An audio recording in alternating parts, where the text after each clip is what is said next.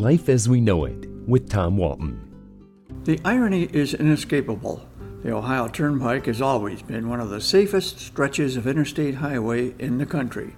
But just when Turnpike officials were demonstrating a sense of humor with a program underscoring the importance of their snowplow drivers, one of the drivers blew it. Dozens of cars were damaged and 12 people were injured during a winter storm last month when a turnpike plow operating in the inside lane near Sandusky threw a cloud of snow and ice across the median and onto vehicles approaching from the opposite direction.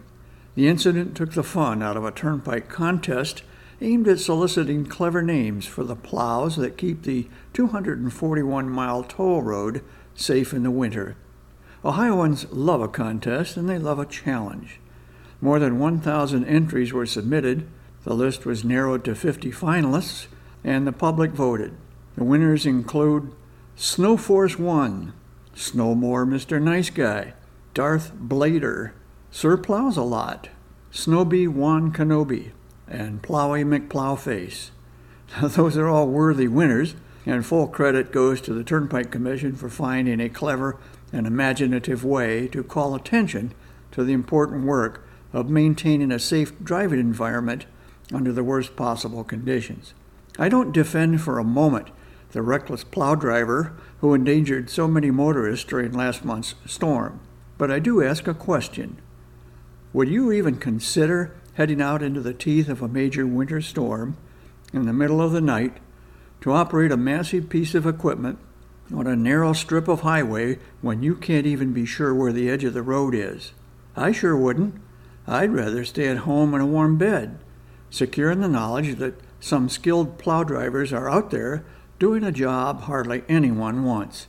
So props to the OTC for having some fun with it while making a serious point. The takeaway for me is the reminder that the safest place to be if you're out on the turnpike in a blizzard is behind one of the big turnpike plows. The contest message was a simple one Avoid passing a snowplow.